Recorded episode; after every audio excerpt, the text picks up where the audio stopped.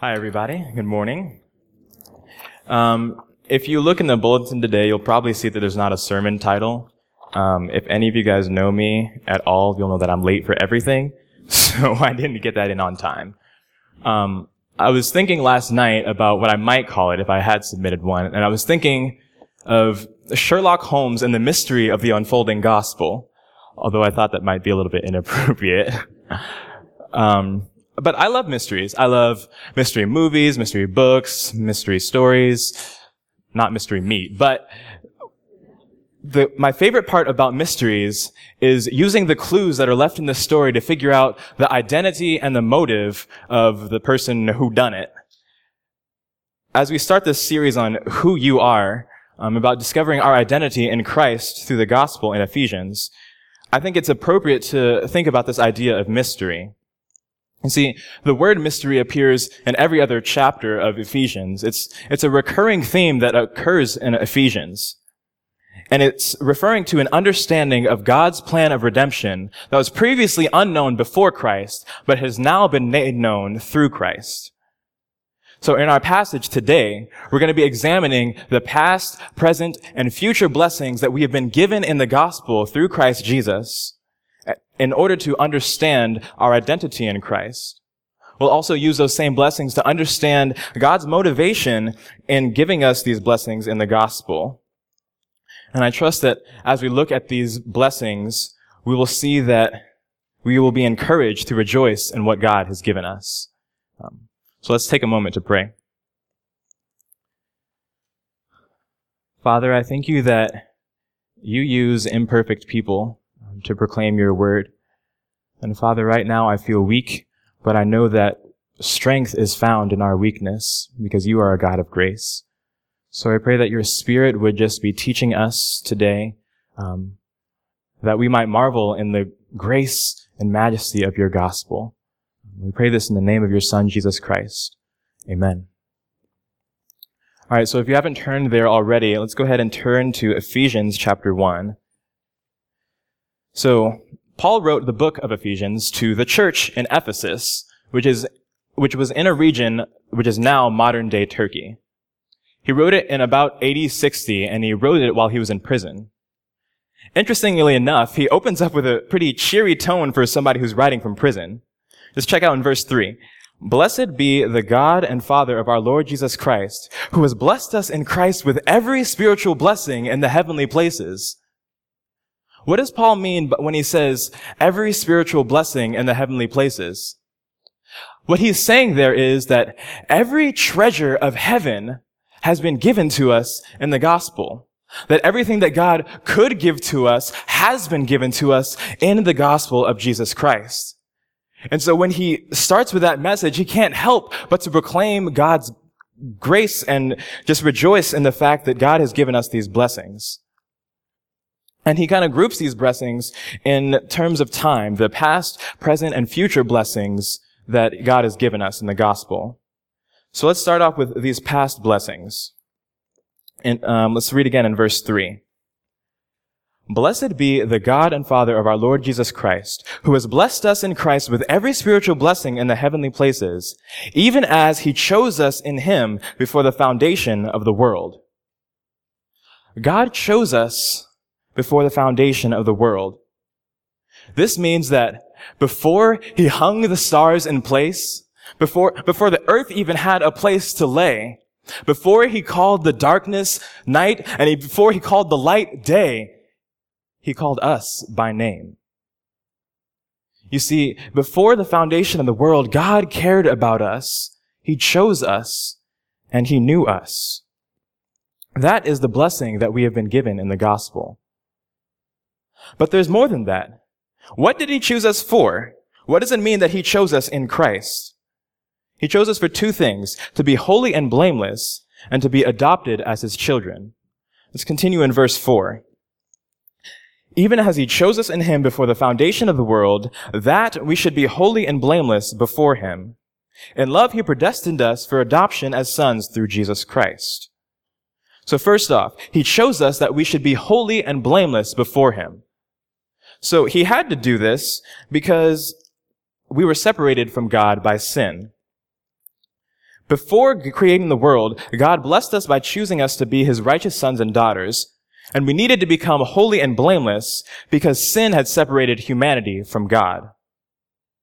Before the world was made and before God began to sew together the fabric of space and time, he made the plans to knit us together in our mother's wombs.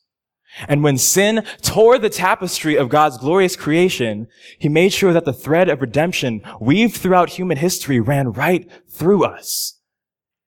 See, God had a plan to save us before we even knew that we needed saving. He made us holy and blameless. But he didn't just stop us there. He didn't stop there though. He also made us his children. Verse 5. In love, he predestined us for adoption to himself as sons through Jesus Christ according to the purpose of his will. You see, he did not just choose to save us from sin. He didn't just choose to know us before the foundation of the world, but he wanted us to know him.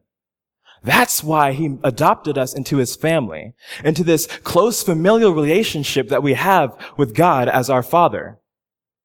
Paul doesn't elaborate here about what it means that God is our Father, but other places in Scripture do.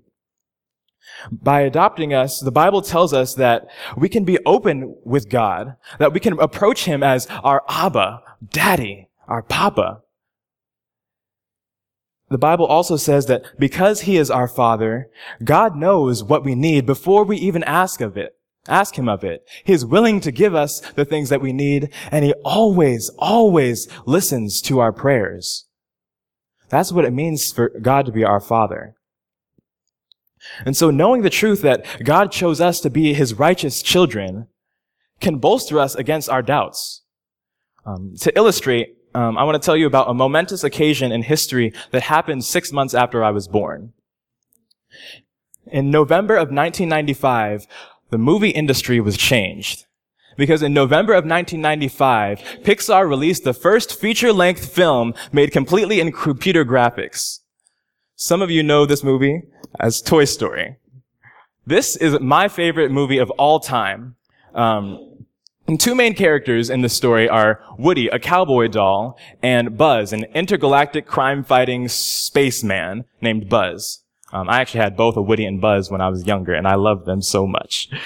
Um, but Woody and Buzz, they go through this adventure of getting lost and getting separated from Andy, and they're trying to find their way back. And near the climax of the movie, Buzz learns his limitations and realizes that he is not actually a space ranger. He's just an insignificant toy. But at this point, Woody encourages and, and says these words. Look, there is a kid out there who thinks that you are the greatest. And it's not because you're a space ranger, pal. It's because you are a toy. You are his toy.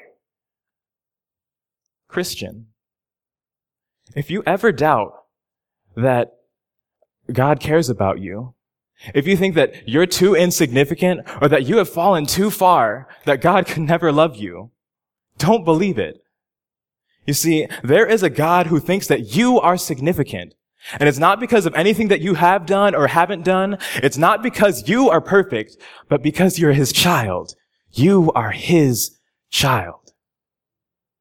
That's the blessing that we have been given in Christ Jesus. So in eternity past, God set his sights on us to be his righteous children. And after the world began and the fall came, he set in motion this plan to redeem us. Let's look at the next few verses in 6 through 10. In love, he predestined us for adoption to himself as sons through Jesus Christ, according to the purpose of his will, to the praise of his glorious grace, with which he has blessed us in the beloved. In him we have redemption through his blood, the forgiveness of our trespasses, according to the riches of his grace, which he lavished upon us in all wisdom and insight, making known to us the mystery of his will, according to his purpose, which he set forth in Christ as a plan for the fullness of time, to unite all things in him, things in heaven and things on earth. Now, take a look at verses 7 through 10. You'll notice that this is all one full sentence. That Paul just keeps on adding uh, phrases and clauses just to describe more and more about what God has done with, for us. And Paul just can't wait to get the words out of his mouth. His, his tongue is dancing as he's telling the Ephesians the present blessings that we have been received and the redemption that we have been given through God's grace. Before time, God chose us, chose us to be his righteous children. But in order to realize those present blessings, he needed to act in time and redeem us. So through Jesus Christ, God gave us the present blessing of redemption by his grace. In verse 7, in, in him we have redemption through his blood, the forgiveness of our trespasses. This is the gospel plainly stated. We know that everyone has sinned, and because of that, sin brings death. And so since God had already chosen us in the past to be his righteous children, and he's seeing us in our present sinful state, he knew that he had to send someone righteous in order to die for us so that we might be free from those sins. And so because of that, God became a human so that he could pay the price of our sins himself. What does that bring us? Well, first, we see the fact that Jesus paid for our trespasses with a great cost of his own blood. Paul says it clearly in Romans 5 that because Jesus died for us, it shows the great love he has for us. Because no one would die for a righteous person because they don't need saving. Nobody would die for a good person because, or you might die for a good person because it's good to, to do good things to good people. But God demonstrates his love for us in what? While we were still sinners, Christ died for us. And if we know, so that we know that God loves us, and if Christ was loving enough for, to die for us while we were still sinners, if we sin now that we have been redeemed, we know that we can come back to him for forgiveness again and again. He gave us forgiveness of our trespasses according to the riches of his grace, which he lavished on us. Just like a parent cannot resist lavishing hugs and kisses on their infant child, God cannot resist forgiving us when we ask for grace and lavishing that grace on us. I want to take note that Christ also didn't die because of anything we did. God redeemed us according to his purpose. We'll revisit that a little bit later, but I just wanted to point that out here. For now, what we learn from these verses is that our identity and our identity is that we are chosen in Christ to be righteous children of God who have been redeemed with grace that is lavished on us. So those are the present, those are the blessings that God has given us in this present age. So now let's look at what the blessings that we have been given, that will, will be given in the future age, starting in verse 11. In him we have obtained an inheritance, having been predestined according to the purpose of him who works all things to the counsel of his will so that you who were the first to hope in Christ might be to the praise of his glory.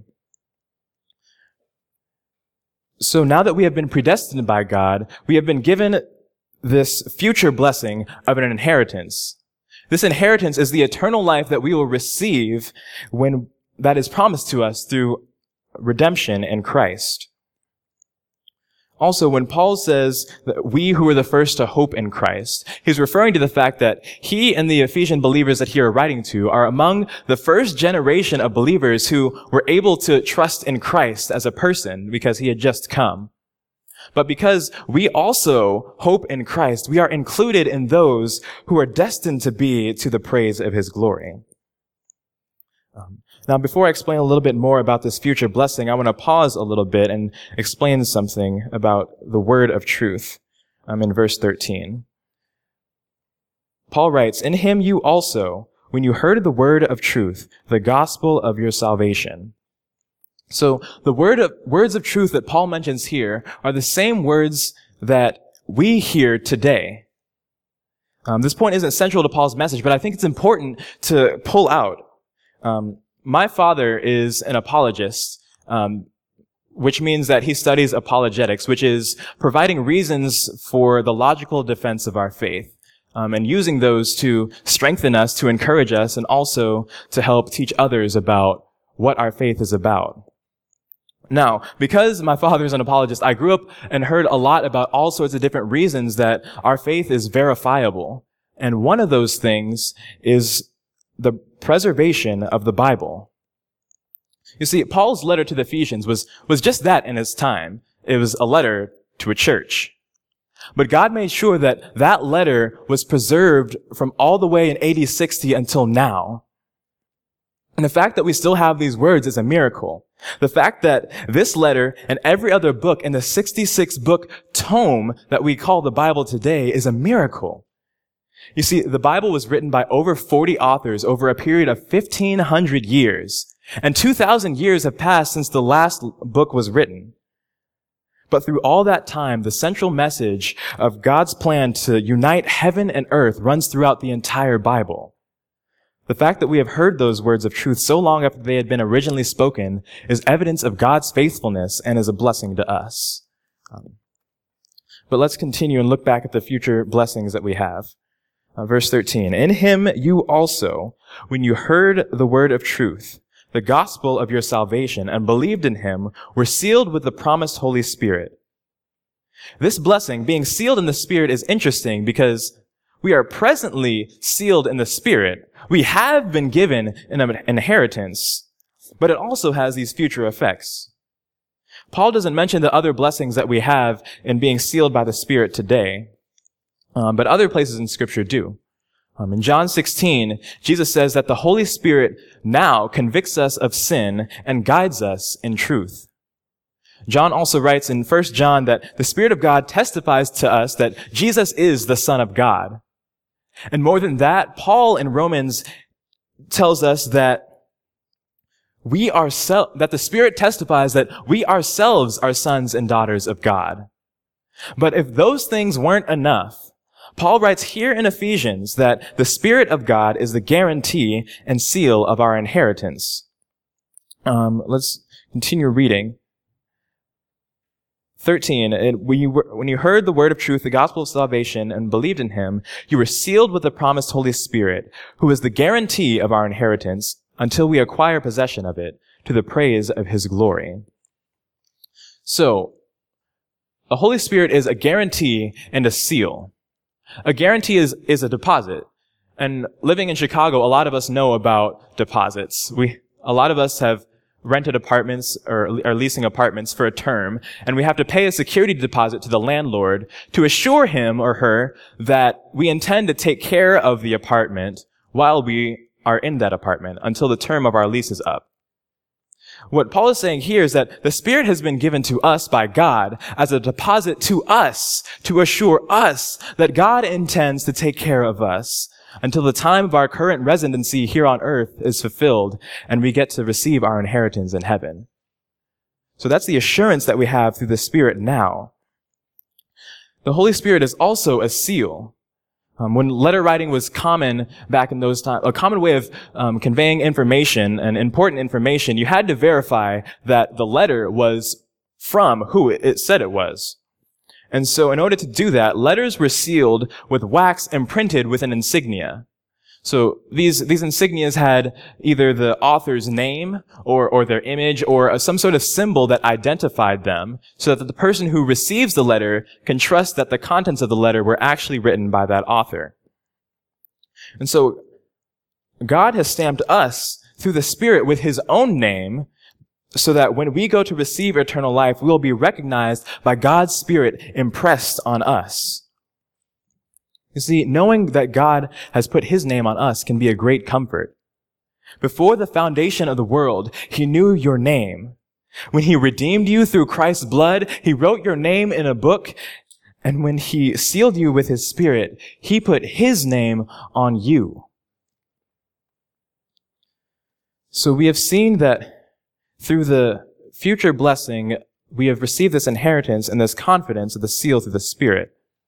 And that through the past, present, and future blessings, we see that the gospel, the mystery of the gospel has unfolded, and that we can see our identity in Christ is that we are the chosen, righteous children of God who have been redeemed and guaranteed a future inheritance of eternal life. Every spiritual blessing that we could ask for has been given to us. So that is our identity in Christ. But what about the motive? We know the identity, but what is the motive behind God giving us these blessings? By examining each of these clues, we can get insight into God's motive in the gospel. So we have seen that God's love was demonstrated for us in, in choosing to adopt us as his children, for him inviting us into his family to be our father. And we also see that he demonstrated that through dying on the cross for us and putting his own name on us so one aspect of God's motive in the gospel is God's love motivates him to give us these blessings. Another aspect of God's motive is found in verses 8 through 10. So let's back up and read there. So it's saying that we have been redeemed according to the riches of his grace, which he lavished on us in all wisdom and insight, making known to us the mystery of his will, according to his purpose, which he set forth in Christ as a plan for the fullness of time, to unite th- all things in him, things in heaven and things on earth. So we see that God's plan is to unite us in Christ so that he might bring glory to his own name. So the other aspect, along with love, is God's own glory. That's why he gave us these blessings in the gospel. How does that motivate us? Why is it important to know that God is motivated by his love and his glory? Well, it brings us security. Throughout this passage, we've highlighted that God gave us, gave us these blessings apart from anything that we have done. Six times God's purpose, plan, and his will have been mentioned, showing that God is doing this for his own, God is doing this for his glory. God is doing this also for love. Since we know that God is doing this for his glory and lo- love for us, and that these blessings are wrapped up in his glory, that he is made more glorious by giving us these blessings. We know that these blessings were given, are given, and will be given because we are assured that God is, that God is passionate to love us and passionate to pursue his glory. So, after all is said and done, we see that the God of all creation, according to his plan, motivated by his love for us and his own glory, made us his chosen, righteous children, redeemed us, and guaranteed us a future inheritance of eternal life with him. Paul's response is to express gratitude and the praise of God's glory, and I believe that's the only response that we have, um, or that's the proper response that we should have to rejoice in the glory that we have been given. So one final note that I want to say before we close, um, that all these blessings, past, present, and future, are available to those who have believed in Christ, but only to those who have believed in Christ. I would be remiss not to mention that if you don't know Christ, you, you are missing out on so much blessing and love that God has given us through the gospel. Um, and so if you do not know Him, then talk to one of us, talk to one of the pastors or the elders or anybody in the church, and we'll be happy to let you know more about what it means to believe in the gospel. Um, so, I, in conclusion, um, I just want to paraphrase the prayer that Paul ends at the at the end of this chapter. Um, so let's pray. Father, I thank you for the great treasure that you have given us in the gospel. I thank you that your glory is evident here in Edgewater through the faith of the body and the love that is shown to each other in this church. I pray that you would continue to open our eyes to the unveiled mystery of the gospel. Remind us of the hope that you called us to long before in the past. Deepen our knowledge of the immeasurable greatness of your power that you have worked and are working in us now through Jesus' death on the cross and set our hopes on the riches of the glorious inheritance of eternal life that we will have in Christ. You have given us every blessing of heaven in Christ, and we await the day when we will see the risen, Christ in heaven. I pray this in the name that is above every name, Jesus Christ. Amen.